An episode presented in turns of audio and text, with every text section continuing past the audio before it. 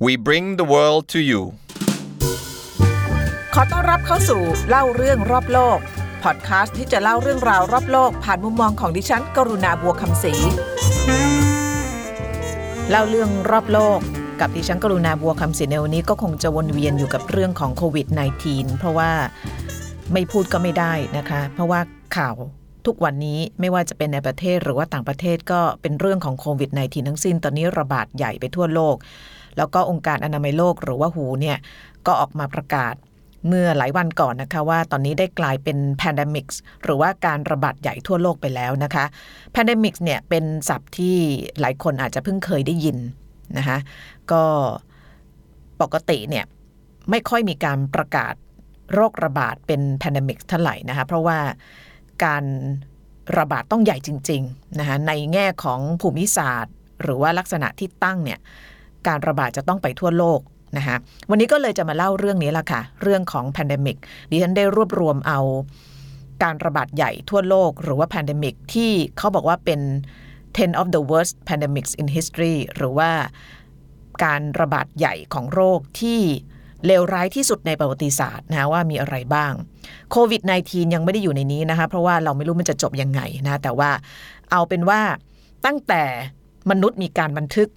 เรื่องราวของตัวเองขึ้นมาเนี่ยแล้วก็มีหลักฐานบ่งชี้ชัดเจนว่ามันเกิดขึ้นจริงเนี่ยมีอะไรบ้างที่เป็นสิบความเลวร้ายของการระบาดใหญ่ของโรคที่เกิดขึ้นกับมนุษย์เรานะคะก็รวบรวมมาจากหลายแหล่งด้วยกันนะคะโดยปกติแล้วเนี่ยตามประวัติศาสตร์เนี่ยโรคที่ฆ่าชีวิตมนุษย์มากที่สุดเนี่ยจะอยู่ในกลุ่มของกาฬโรคไข้หวัดใหญ่ ในอดีตก็จะมีไข้ทรพิษหรือว่าฝีดาษรวมถึงอหิวาตกโรคนะคะซึ่งทั้ง 4 ตัวเนี่ยเป็นตัวการที่ฆ่าชีวิตมนุษย์ที่มากที่สุดนะคะโดยเฉพาะกาฬโรคนะคะเป็นโรคที่ทำให้มีผู้เสียชีวิตมากที่สุด ชนิดไม่มีโรคใดเทียบติด แต่ว่าเดี๋ยวดูโควิดก่อนนะคะการโรคเนี่ยมีสาเหตุเกิดจากการติดเชื้อแบคทีเรียนะคะแล้วก็การระบาดเนี่ยมันต่อเนื่องยาวนานหลายระลอกด้วยกันนะคะซึ่งการโรคเนี่ยมี สัตว์ฟันแทะแล้วก็หมัดเป็นพานำโรคนะคะ สามารถแพร่ได้ในอากาศผ่านการสัมผัสโดยตรง หรือว่าโดยอาหารรวมถึงวัสดุที่ปนเปื้อนนะคะและเนื่องจากมันเป็นโรคที่ฆ่าชีวิตมนุษย์มากที่สุดเนี่ย เพราะฉะนั้นในสิบความเลวร้ายเนี่ยมีการระบาดของกาโรคเนี่ยสามครั้งด้วยกันนะคะ ครั้งแรกนะคะการระบาดที่เลวร้ายที่สุดที่ฆ่าชีวิตมนุษย์เนี่ยเกิดขึ้น ก่อนคริสตศักราช 165 ปีนะคะตอนนั้นเนี่ยโรคนี้มีชื่อว่าโรคระบาดอันโทนีนนะคะเป็นโรคฝีดาษหรือว่าไข้ทรพิษที่ระบาดในอาณาจักรโรมัน สาเหตุตอนนั้นเนี่ยเกิดจากการเชื่อว่ากองทัพโรมันเนี่ยเดินทางกลับมาจากแถบตะวันออกใกล้ ซึ่งก็หมายถึงแถบประเทศเอเชีย ตะวันตกตุรกีอียิปต์นะรวมถึงออตโตมันในขณะนั้นด้วย ซึ่งออตโตมันก็เป็นอาณาจักร ที่รุ่งเรืองขณะนั้นนะคะตอนนั้นเนี่ยเขาไม่มีการทราบสาเหตุที่เกิดขึ้นที่แน่นอนนะคะเหตุการณ์ครั้งนั้นสร้างความเสียหายใหญ่หลวงให้กับกรุงโรมมาก ตอนนั้นมีผู้เสียชีวิตวันละประมาณ 2,000 คน ประมาณยอดผู้เสียชีวิตรวมทั้งหมดนะคะความเลวร้ายแรกเนี่ยก็คือโรคระบาดอันโทนีเนี่ยฆ่าชีวิตผู้คนไป 5 ล้านคน ซึ่งถือว่าเยอะมากถ้าเกิดนับจากประชากรโลกในขณะนั้นนะคะ ซึ่งตอนนั้นเนี่ยก็กระทบกับเศรษฐกิจ ตอนนั้นมีการ เปิดเส้นทางค้าขายแล้วนะคะ โดยเฉพาะเส้นทางค้าขายอินโดโรมันเทรดนะคะซึ่งอยู่ในแถบมหาสมุทรอินเดีย อันนั้นก็ไปยาวนานมากนะคะ โรคระบาดความเลวร้ายครั้งที่สองที่เกิดขึ้นกับมนุษย์เนี่ยเป็นการโรคนะคะ ชื่อว่าการโรคแห่งจัสติเนียน จัสติเนียนนี่เป็นชื่อกษัตริย์นะคะเกิดขึ้นในช่วงไหนเกิดขึ้นในยุคกลางก็ช่วงคริสตศตวรรษที่ 541 ถึง 542 ระบาดอยู่หนึ่งปีเต็มนะคะ เป็นโรคระบาดที่ผู้คนรู้จักในยุคกลางนะคะเกิดขึ้นก่อน Black Death นะคะ Black Death นี่หลายคนอาจจะผ่านหูผ่านตาในช่วงนี้นะคะ แต่ว่าก่อน Black Death เนี่ยก็คือการโรคแห่งจัสติเนียนนะคะ ซึ่ง ในช่วงของการระบาดของ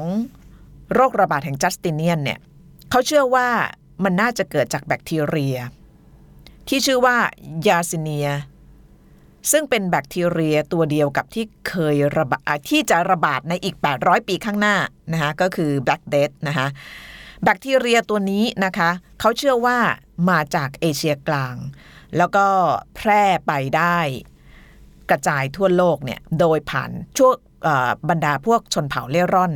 ที่อพยพย้ายถิ่นจากเอเชียกลางไปยังเปอร์เซีย แล้วก็ยุโรปในช่วงคริสตศตวรรษคริสตศตวรรษที่ 541 นะคะซึ่งหลังจากมันเดินทางมากับพวกชนเผ่าเร่ร่อน ผ่านการเคลื่อนย้ายอพยพถิ่นฐานเนี่ยโรคระบาดก็มาถึงจักรวรรดิไบเซนไทน์แล้วก็กรุงคอนสแตนติโนเปิลนะคะกรุงคอนสแตนติโนเปิลเนี่ยถ้าเกิดใครไม่รู้จักปัจจุบันก็คือ อิสตันบูลของตุรกีนะคะตอนนั้นเนี่ยคอนสแตนติโนเปิลเนี่ยเป็นเมืองหลวงของจักรวรรดิไบเซนไทน์นะคะซึ่งตอนนั้นนักประวัติศาสตร์เชื่อว่าโรคเนี่ยมาได้จากการขนส่งเสบียงอาหารที่มากับพวกอพยพ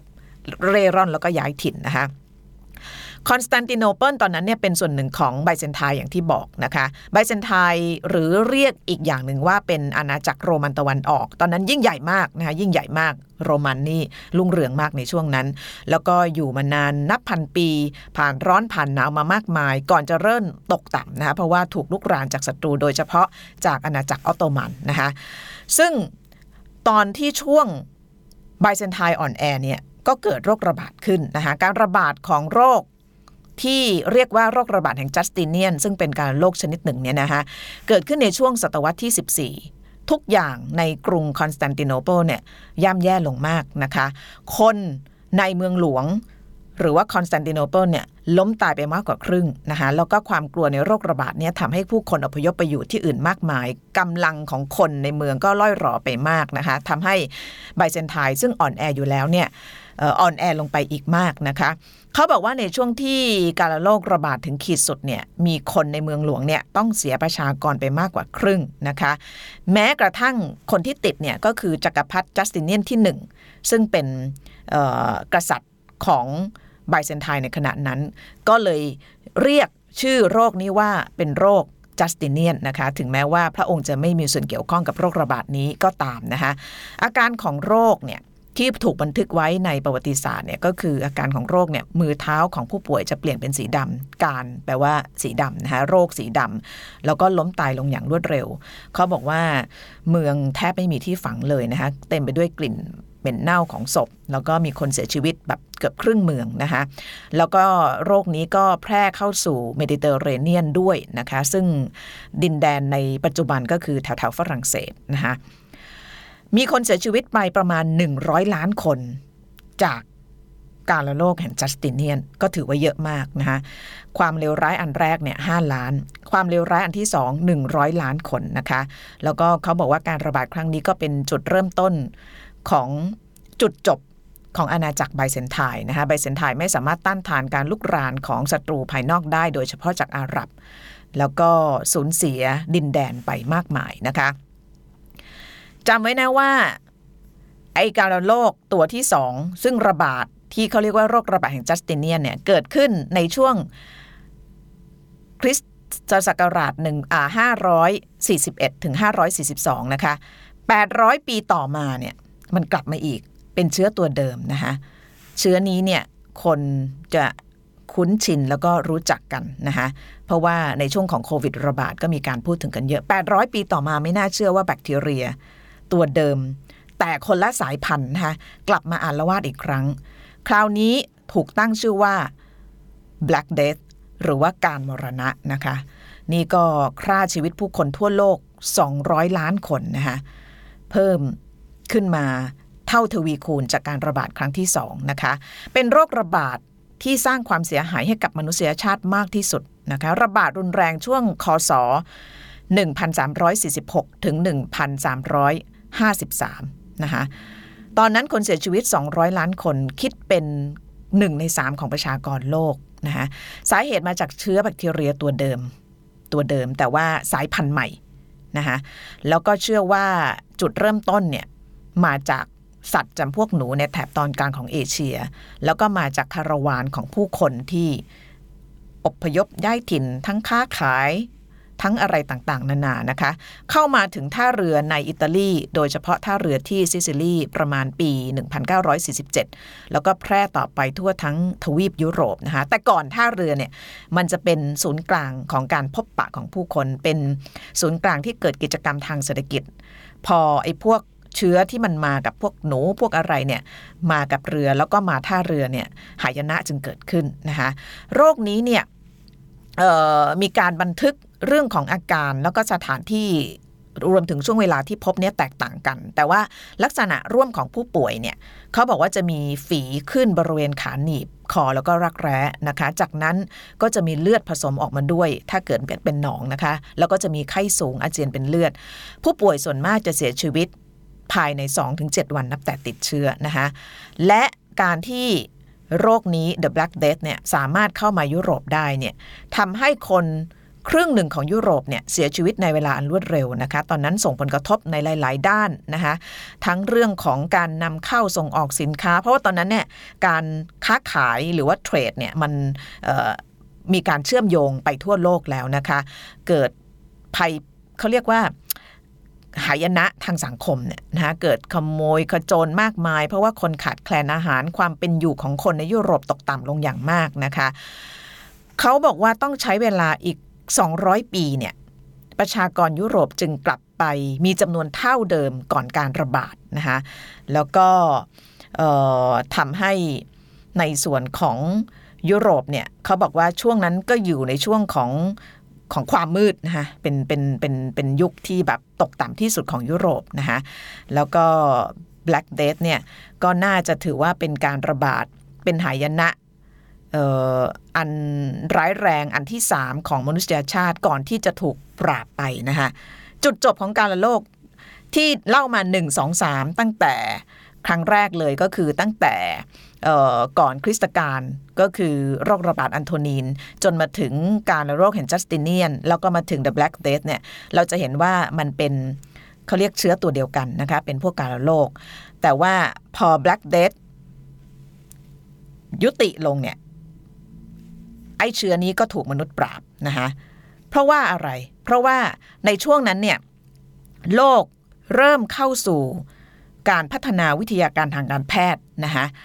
เขาบอกว่าการระบาดครั้งที่ 3 หรือว่าการระบาดของ Black Death เนี่ยแตกต่างจากการระบาดครั้งก่อนนะคะเพราะว่าในครั้งนี้เนี่ยหลังจากที่ฆ่าชีวิตผู้คนไปกว่า 200 ล้านคนเนี่ยศตวรรษที่ 17เนี่ยมนุษย์ได้คิดค้นสิ่งหนึ่งขึ้นมาก็คือกล้องจุลทรรศน์ แล้วก็นำไปสู่การค้นพบเชื้อแบคทีเรียไอตัวที่ทำให้เกิดการระโรคทั้ง 3 ครั้งที่เกิดขึ้นนะคะโดยแพทย์ชาวฝรั่งเศสคนหนึ่งนะคะพอค้นพบเชื้อแบคทีเรียก็มีการศึกษาจนค้นพบสาเหตุของการเกิดโรคในปี 1894 แล้วการค้นพบธรรมชาติของแบคทีเรียตัวนี้เนี่ยทำให้มนุษย์สามารถค้นพบวัคซีน ในการป้องกัน และยาในการรักษานะคะอย่าสับสนกันคืออวัคซีนเนี่ยไม่ได้รักษาโรคแต่วัคซีนใช้เพื่อป้องกัน แล้วก็การรักษาเนี่ยในตอนนั้นเนี่ยมนุษย์ได้พัฒนายาที่สามารถรักษาการโรคได้สำเร็จนะคะปี 1897 ก็อาจจะถือได้ว่าเป็นปีที่มนุษยชาติประกาศชัยชนะเหนือการโรคนะคะหลังจากพบวิธีป้องกันและ รักษาการโรคจนสำเร็จนะคะแต่ว่าการโรคนี้กลับมาอีกครั้งเมื่อปีเมื่อไม่นานมานี้นะคะถ้าจำไม่ผิดสักประมาณปี 2009 นะคะ ประมาณเดือนกรกฎาคมถึงสิงหาคม มีรายงานการระบาดของการโรคเกิดขึ้นที่มณฑลชิงไห่ ในภาคตะวันตกเฉียงเหนือของจีนนะคะ ตอนนั้นมีผู้ป่วยเสียชีวิต 3 ราย แล้วก็มีผู้ติดเชื้อโรคนี้อีก 9 รายนะคะ แต่ว่าเนื่องจากมนุษย์เนี่ยสามารถพัฒนาวัคซีนในการป้องกัน และยาในการรักษาได้แล้วนะคะเพราะฉะนั้นเขาบอกว่าส่วนใหญ่เนี่ยเรามีภูมิกันแล้ว แล้วก็ถ้าเกิดตรวจพบตั้งแต่เนิ่นๆไอ้โรคเนี้สามารถที่จะรักษาด้วยยาที่เรามีอยู่ได้นะคะสามครั้งเนี่ยพราชีวิตผู้คนไปเกือบครึ่งโลกนะคะแต่ว่าในที่สุดเราก็เอาชนะมันได้นะคะจากนั้นอย่างที่โปรยไปตอนต้นเนี่ยโรคที่มักจะฆ่าชีวิตมนุษย์เนี่ยก็จะอยู่ในกลุ่ม พวกการโรคนะคะแล้วก็อีกอันนึงก็คืออหิวาตกโรค ซึ่งจะเป็นผู้ร้ายหมายเลขสี่ที่เราจะพูดถึงอันนี้รวบรวมมา 10 ตัวนะคะ อันที่4เนี่ยเกิดขึ้นนะคะเป็นอหิวาตกโรคเกิดขึ้นในปี 1852 ถึงปี 1860 นะคะออตอนนั้นก็ฆ่าชีวิตผู้คนไป 1 ล้านคนนะคะแต่ว่าอันนี้จะไม่ลงรายละเอียดมาก เพราะว่ามันเป็นเเรื่องของอะไรอะ การระบาดที่คนไม่ได้พูดถึงมากเท่าไหร่นะแต่ว่ามันถูกบันทึกไว้ว่าเป็นการระบาดหรือว่า pandemic ที่เลวร้ายครั้งที่หนึ่งครั้งที่ครั้งที่ครั้งหนึ่งของโลกนะคะอันที่5นะคะเกิดขึ้นในปี 1889 ถึง 1890นะคะเป็น flu pandemic นะคะเป็นอีกตัวร้ายตัวหนึ่ง flu ก็คือพวกโรคหวัดหรือว่าโรคระบบทางเดินหายใจอย่างโควิดเนี่ยใช่นะคะอันที่6นะคะเป็น อหิวาตกโรคเช่นเดียวกันนะคะเกิดขึ้นในปี 1910 ถึง 1911 นะคะตอนนั้นมีคนเสียชีวิตไปทั้งหมด8แสนคนด้วยกันนะคะที่กระโดดข้ามมันเลยที่อยากจะอธิบายยาวนิดหนึ่งก็คือมาผู้ร้ายความเลวร้ายหมายเลข 7 เขาเรียกว่าไข้หวัดใหญ่สเปน หรือว่า flu pandemic นะคะเกิดขึ้นในปี 1918 สังเกตไหมคะว่า หลังจาก 1 2 3 เป็นการละโลกเนี่ย4 5 4 5เนี่ยจะเป็นอหิวาตกโรค หลังจากอหิวาตกโรคเนี่ยมันจะเริ่มมาเป็นพวกโรคระบบทางเดินหายใจ หรือว่าพวกฟลูไข้หวัดใหญ่นะคะที่เลวร้ายที่สุดที่มนุษย์จำได้หลังจาก Black Death เนี่ยก็คือไข้หวัดใหญ่สเปนนะคะเกิดขึ้นในปี 1918 มีต้นตอมาจากสัตว์ปีก ตอนนั้นคนเสียชีวิตไปเกือบ 50 ล้านคนนะคะ50 ล้านคนเเป็นโรคติดต่อที่ฆ่าชีวิตผู้คนไปมากที่สุดนับตั้งแต่ Black Death นะคะทฤษฎีแรกเนี่ยการกำเนิดของไข้หวัดใหญ่ชนิดนี้เนี่ยคาดว่าจะเกิดจากเชื้อไวรัสจากกลุ่มแรงงานชาวจีน แล้วก็ไปกลายพันธุ์ที่อเมริกานะคะแต่ว่าสถานที่สุดท้ายที่มีการระบาดรุนแรง แล้วก็ร้ายแรงที่สุดเนี่ยก็คือที่มาดริดของประเทศสเปนนะคะทำให้มันถูกเรียกว่าไข้หวัดสเปนนั่นเองนะคะตอนนั้นเนี่ยประชากรโลกประมาณ 500 ล้านคน หรือ 3 ใน 4 ของโลกเนี่ยติดเชื้อนี้ ความรุนแรง อัตราการตายก็คือประมาณ 10-20%แปลว่าร้อยคนเนี่ยอัตราการตายอยู่ที่ 10ถึง20 คนนะฮะผู้ป่วยก็จะมีอาการไข้จามคลื่นไส้ปวดเมื่อยกล้ามเนื้อท้องเสียนะคะ ซึ่งก็เป็นอาการเริ่มแรกของคล้ายๆคัดบัดใหญ่ทั่วไป แต่มันมีอนุภาพที่รุนแรงกว่าไข้หวัดใหญ่มากนักนะคะ อันนี้ก็คือเรื่องของ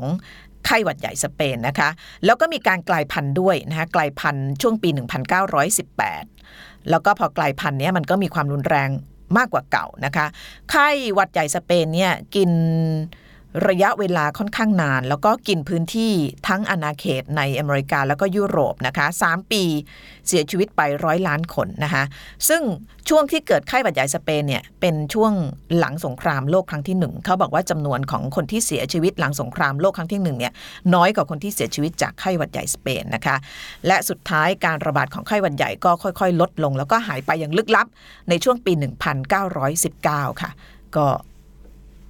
ไม่รู้หายไปยังไงนะแต่ว่าโลกก็มีการพัฒนานะคะเรื่องของวัคซีนในการป้องกันไข้หวัดใหญ่นะคะหลังจากนั้นผู้ร้ายตัวที่ 8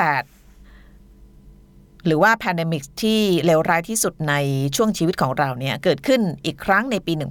1956 ถึง 1958 ในตำราฝรั่งเนี่ยเขาเรียกว่าเป็น Asian flu นะคะตอนนั้นมีคนเสียชีวิตประมาณ 2 ล้านคนด้วยกันนะคะไข้หวัดใหญ่เอเชีย หรือว่า Asian flu เนี่ยยังคงเป็นเชื้อสายพันธุ์เดียวกันกับไข้หวัดสเปนนะคะ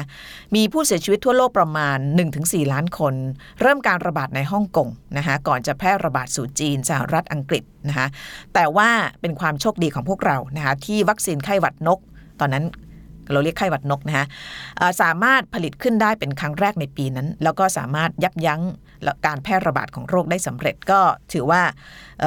มนุษย์มีความสามารถในการพัฒนาวัคซีนที่จะป้องกันได้อย่างรวดเร็วมากขึ้นนะแต่ก็เสียชีวิตไปเยอะเหมือนกันนะคะครั้งที่ 9 เกิดขึ้นปี 1968 เป็น flu pandemic เหมือนกันนะคะ flu ก็คือพวกอาการไข้หวัดใหญ่นะคะตอนนั้นมีคนเสียชีวิตประมาณ 1 ล้านคน และการระบาดของไวรัส ของโรคระบาด ที่เลวร้ายที่สุดที่เขาบันทึกไว้ก่อนโควิดเนี่ยนะคะครั้งที่ 10 ก็คือ HIV AIDS นะคะเชื้อ HIV เนี่ยเป็นการติดเชื้อ ที่คาดว่าเชื้อจะมีต้นกำเนิดจากประเทศคองโกนะคะถูกค้นพบครั้งแรกในปี 1981 แล้วก็มีการระบาดไปทั่วทุกมุมโลกจนถึงปัจจุบัน ปัจจุบันยังคนยังคงมีคนติดอยู่ แต่ว่ามันมีธรรมชาติที่ต่างจากไข้หวัดนะคะ HIV เนี่ยเอาความรู้เบสิกเลยเนี่ยมันไม่ได้ติดกันง่ายๆนะคะการจะติดเชื้อ HIV เนี่ยจะต้องเกิดจากการที่มีเชื้อเข้าไปตามกระแสเลือดเป็นจำนวนพอประมาณ นะคะอย่างเช่น ไปไว่ายน้ำในสระน้ำกินช้อนเดียวกัน ตอนนี้ก็ไม่ควรจะกินนะ แต่นนี้พูดความรู้ทั่ว ๆ ไป ไม่มีทางติด HIV HIV ติดหลักๆสองทางก็คือการใช้เข็มฉีดยาร่วมกันนะสังเกตดูเวลาคนใช้เข็มฉีดยาเขาก็จะใช้เข็มแล้วก็สวนกระแสเลือดเข้าไป อันนี้ก็คือการทำให้เชื้อมันเข้าไปในกระแสเลือดได้รวดเร็ว อีกอันหนึ่งก็คือการมีเพศสัมพันธ์ โดยที่ไม่ได้ป้องกัน ใช้ถุงยางอนามัยแล้วถ้าเกิด partner ของเราเนี่ยมีเชื้อก็สามารถที่จะมีโอกาสรับเชื้อได้นะคะ ก็เป็นความรู้ที่มีการเผยแพร่กันไป หลังจากที่โรคนี้เนี่ยคนที่เป็นหรือว่าติดเชื้อเนี่ยถูก stigmatize หรือว่าถูกเหยียดถูกอะไรมาหลายสิบปีนะคะ HIV เนี่ยเขาบอกว่าระบาดหนักเมื่อปี 2005 ตอนนั้นมีผู้เสียชีวิตจากคือ HIV เวลาติดแล้วเนี่ย มันจะพัฒนาไปเรื่อยๆ จนในที่สุดพอถึงระยะสุดท้ายจะเรียกว่าโรคเอสนะคะคนที่ติดเชื้อไม่จำเป็นต้องไปถึงจุดนั้น แต่คนที่ไปถึงจุดนั้นเนี่ยมีอัตราการเสียชีวิต2ล้าน2แสนคนทั่วโลกนะคะ แต่ว่างานวิจัยและพัฒนาเกี่ยวกับเรื่องของไวรัส HIV รวมถึงความรู้ที่เราให้กับเรื่องนี้เนี่ยเยอะมากนะคะ โดยเฉพาะในประเทศไทยเขาบอกว่าองค์การอนามัยเนี่ยให้การยกย่อง ประเทศไทยในการรณรงค์ เรื่องของการลดอัตราผู้ติดเชื้อรายใหม่ ค่อนข้างจะมีประสิทธิภาพ แล้วก็ถูกยกให้เป็นโมเดลต้นแบบของหลาย ๆ ประเทศนะคะ นอกเหนือจากนี้นะคะการรณรงค์ของประชาชนนะคะแล้วก็ภาครัฐภาคเอกชนที่ทำอย่างต่อเนื่องเนี่ยทำให้จำนวนของผู้ติดเชื้อ HIV เนี่ยลดลงอย่างต่อเนื่องนะคะแต่ว่าช่วงนี้เขาบอกว่าเริ่มจะกลับมาสูงขึ้นอีกแล้ว โดยเฉพาะในกลุ่มของวัยรุ่น ซึ่งอาจจะ ห่างๆไปนะช่วงนี้เราไม่ค่อยพูดถึงเเชื้อนี้กันเท่าไหร่นะแต่ว่าก็โดยรวมแล้วเนี่ยมันมีพัฒนาการในเรื่องของการดูแลผู้ติดเชื้อได้ดีขึ้นนะคะ ผู้ติดเชื้อสามารถที่จะอยู่ในสังคมได้อย่าง เป็นปกติสุขนะคะแล้วก็อาจจะมีชีวิตมีคุณภาพชีวิตที่ดีพอสมควร เพราะว่าตอนนี้มียาในการที่จะช่วยประคับประคองอาการนะคะเย้นจำได้นะคะมีความพยายามที่จะคิดค้นการป้องกันโรค HIV ด้วยการพัฒนาวัคซีนนะคะช่วงสักประมาณเมื่อ 10 กว่าปีก่อนเนี่ยมีโอกาสได้เข้าไปร่วมในโครงการของกองทัพบบกสหรัฐนะคะร่วมกับบริษัทยาของสวิตเซอร์แลนด์เนี่ยเขาเข้ามาคือมันมีบริษัทยาเนี่ยพยายามจะพัฒนาวัคซีนเพื่อป้องกันชื้อ HIV เนี่ยหลายบริษัทนะคะแต่ว่ายังไม่บอกชื่อว่าเป็นเป็นบริษัทไหน บริษัทนี้ก็ได้ร่วมมือกับกองทัพบบกสหรัฐเนี่ยแล้วก็คิดค้นพัฒนาวัคซีน แล้วก็มีการเขาเรียกหลังจากพัฒนาในห้องทดลองเสร็จเรียบร้อยกับสัตว์ทดลองแล้วเนี่ยเขาก็จะมีการเขาเรียก clinical trial หรือว่าการทดสอบวัคซีนกับกลุ่มคน กับประชากรกับคนจริงๆเนี่ยก็เลือกประเทศไทยนะตอนนั้นเลือกที่จังหวัดชลบุรีแล้วก็ระยอง เพราะว่ากลุ่มประชากรเเหมาะสมกับการตรวจสอบนะคะเพราะว่ามีเเรียกว่าโรงงานเยอะมีคือคือเขามีคุณทีเรียหรือว่ามีมาตรฐานในการที่จะเลือกพื้นที่ในการทดลอง ก็มีการทดลองในประเทศไทยเขาเรียกทดสอบนะฮะทดลองนี้อาจจะฟังดูไม่เหมาะเท่าไหร่ มีการทดสอบวัคซีนใน กลุ่มประชากรของประเทศไทย แต่แต่ว่าก็ยังไม่สำเร็จนะคะการคิดค้นพัฒนาวัคซีนเกี่ยวกับเรื่อง HIV เนี่ยมันค่อนข้างซับซ้อน แล้วก็มีการทำมาเป็นเวลาหลายสิบปีแล้วนะคะแต่ว่าก็ยังไม่สำเร็จ ก็ยังเอาชนะเชื้อโดยสมบูรณ์ไม่ได้นะคะแต่ว่า โรค HIV เอเชื้อ HIV โรคเอสเนี่ยเรารู้วิธีในการป้องกันนะแล้วก็ไม่ได้ติดกันง่าย ๆ รวมถึงถึงติดแล้วเนี่ยก็จะมีวิธีในการที่จะดำรงตัวเองในสังคมได้อย่างปกติสุขนะคะ อันนั้นก็คือ 10 โรคระบาดที่เลวร้ายที่สุดที่มนุษยชาติเคยเจอนะโควิด -19 ยังไม่อยู่ในนี้นะคะแต่ว่าอีกไม่นานมันอาจจะถูกบันทึกไว้ในลักษณะในลักษณะหนึ่งนะคะสำหรับโควิด -19 ก็เช่นเดียวกันนะคะ ถ้าเกิดเราไปดูประวัติศาสตร์การต่อสู้ของมนุษย์กับเชื้อโรคเนี่ยเราจะเห็นว่าสิ่งที่เราพยายามทำเนี่ยมันจะมี2ออย่างด้วยกันนะคะ พื่อที่จะเอาชนะโรคนี้ให้ได้นะมันจะมี 2 อย่าง 3 อย่าง 3 ทางเลือก 1 ชนะโรค 2 แพ้มัน 3 เสมอตัวนะคะอย่าง HIV ดิฉันไม่แน่ใจว่าเราเราเรายังชนะมันไม่ได้ เราเสมอตัวอยู่ แต่ว่าเราป้องกันตัวเองได้ แต่สำหรับโรคบางโรคเนี่ยอย่างเช่นไอ้สตัวแรกเนี่ย Black Death เนี่ยต้องถือว่าเอาชนะมันได้แล้วนะเพราะว่าเรามีทั้งวัคซีน แล้วก็มีวิธีในการรักษาก็คือใช้ยานะคะแต่ว่าสำหรับโควิด -19 เนี่ยสิ่งที่ทำอยู่เนี่ย เรายังไม่มีทั้งสองอย่าง วัคซีนก็ยังไม่มี ยาในการรักษาก็ยังไม่มี คนที่ติดแล้วเนี่ยก็คือรักษาตามอาการนะคะส่วนวัคซีนเนี่ยก็มีข่าว คือแน่นอนเวลาติดเชื้อมีอะไรอย่างเงี้ยนักวิทยาศาสตร์ก็จะทดลองทันทีนะคะทดทดลองในห้องทดลองทันที แล้วก็โควิด -19 ก็เป็นเช่นนั้นนะคะ ตั้งแต่มีข่าวการระบาดเนี่ยนักวิทยาศาสตร์ก็ถอดเขาเรียกพันธุกรรมของไวรัสตัวนี้ แล้วก็ทำการทดลอง ในห้องทดลองทำการทดลองกับสัตว์เรียบร้อยแล้วนะคะ แล้วก็วันนี้นี่เองนะคะที่มีข่าวว่าขณะนี้วัคซีนที่จะป้องกันไวรัสโควิด -19 เนี่ยได้มีการทำการทดสอบในมนุษย์เรียบร้อยแล้วนะคะ โดยวันที่ 16 วันนี้วันที่อะไรวันนี้ 17 เนาะเมื่อวานเขามีการทดสอบไปก็เห็นข่าวอยู่เห็นฉีดวัคซีนอยู่นะคะ ซึ่งในส่วนของการทดสอบครั้งนี้เนี่ยก็เป็น ผลงานของนักวิทยาศาสตร์ในประเทศสหรัฐอเมริกา จริงๆ ในเยอรมนีก็มีกลุ่มนักวิทยาศาสตร์ แล้วก็บริษัทยาบริษัทหนึ่งกำลังจะประกาศนะคะว่าวัคซีนอาจจะมีผลหรือว่ามีถึงจุดที่สามารถทดลองกับมนุษย์ได้แล้วนะคะวิธีคิดค้นวัคซีนเนี่ยอันนี้อธิบายจากที่เคยทำงานกับกับกับไอ โครงการที่เขามาทดสอบวัคซีนในในประเทศไทยก็อย่างที่บอกเนี่ยคือ พอเขาถอดสารพันธุกรรมเสร็จเรียบร้อยเนี่ยก็จะทดลองนะทดลองนะทดลองกับสัตว์ก่อน ถ้ามันได้ผลถ้ามันปลอดภัย เขาจะมาศึกษามาทดสอบกับมนุษย์ ซึ่งการทดสอบกับมนุษย์เนี่ยปกติเขาจะทำเป็น3เฟสหรือ 3 ระยะด้วยกันนะเพื่อให้มั่นใจว่า 1. คนที่ได้รับวัคซีนเนี่ยปลอดภัยแน่ ๆ อันที่ 2 มันได้ผลแน่ๆนะคะแล้วก็การทดสอบวัคซีนเนี่ย มันก็มีหลักการอยู่ ก็คือเขาจะใช้วัคซีนที่คิดได้กับไอสารเหลวที่เขาเรียก placebo หรือว่าสารสารลวงนะคะฉีดในมนุษย์ แล้วดูว่ามัน work ไหมหรือว่ายังไงนะคะแต่ว่าขั้นตอนของมันเนี่ยมันจะใช้เวลานานพอสมควรนะคะ การทดสอบในห้องทดลองเนี่ยมันไม่นานเท่ากับการทดสอบในมนุษย์เพราะในมนุษย์เนี่ยตอนที่ทำ HIV/AIDS เนี่ยเขาทำถึง 3 ระยะด้วยกัน 3 phase ด้วยกันนะฮะแล้วก็เรียนเข้าใจว่าการทดสอบโควิด -19 ก็คงจะทำ3ระยะด้วยกัน เช่นเดียวกันนะฮะมันเป็นเหมือนกับ standard ของการทดสอบหรือว่าการทดลองไวรัสนะคะซึ่งเขาบอกว่าถ้าเกิดมีการทดสอบ แล้วก็สำเร็จไปเรื่อยๆ ถึง phase สามเนี่ยเราน่าจะมีวัคซีนป้องกันโควิด -19 ในอีกหนึ่งปีข้างหน้า ซึ่งสำหรับคนที่วิตกกังวลกลุ้มใจเครียดอยู่เนี่ยมันก็เป็นเวลานานพอสมควรนะคะเพราะฉะนั้นก่อนที่วัคซีนจะมาเนี่ยแล้วก็เรียนภาวนาว่าเราจะสามารถเอาชนะเชื้อโรคได้อีกครั้งนะคะก่อนที่วัคซีนจะมาสิ่งที่เราทำได้คืออะไรบ้าง ก็มีข้อมูลเยอะแยะมากมายนะคะอันที่หนึ่งดูแลตัวเอง ซึ่งตอนนี้เนี่ยการดูแลตัวเองก็จริง ๆ ก็ค่อนข้างจะเบสิกแต่เราก็อาจจะหลงลืมไป อันที่สองเนี่ยฮะก็มีมาตรการที่รัฐบาลจะทำนะฮะบางประเทศก็ปิดเมืองปิดประเทศอะไรไปแล้วนะเพราะฉะนั้นดูแลตัวเองนะดูแลตัวเองแล้วถ้าติดก็อย่าเพิ่งเครียดนะฮะเพราะว่าไม่มีประโยชน์ ก็ไม่รู้จะเครียดทำไมนะถ้าติดก็อาจจะต้องรักษาแล้วก็เป็นการรักษาตามอาการนะคะ ซึ่งสุดท้ายนี้สิ่งที่เราทำได้ก็คือดูแลตัวเอง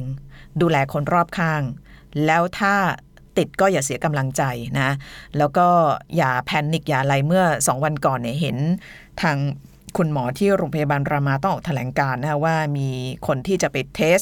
โควิด -19 แล้วไม่พอใจไปไอใส่หมออันนี้อย่าทำนะคะเพราะว่าในที่สุดแล้วคนที่จะปกป้องมนุษยชาติได้นะคะแล้วก็ทำให้พวกเราปลอดภัย เอาชนะไวรัสตัวนี้ได้ อันที่หนึ่งคือนักวิทยาศาสตร์ อันที่สองคือหมอพยาบาลที่ทำงานกันอย่างเต็มที่นะกำลังใจทุกคนด้วยค่ะ วันนี้สวัสดีค่ะ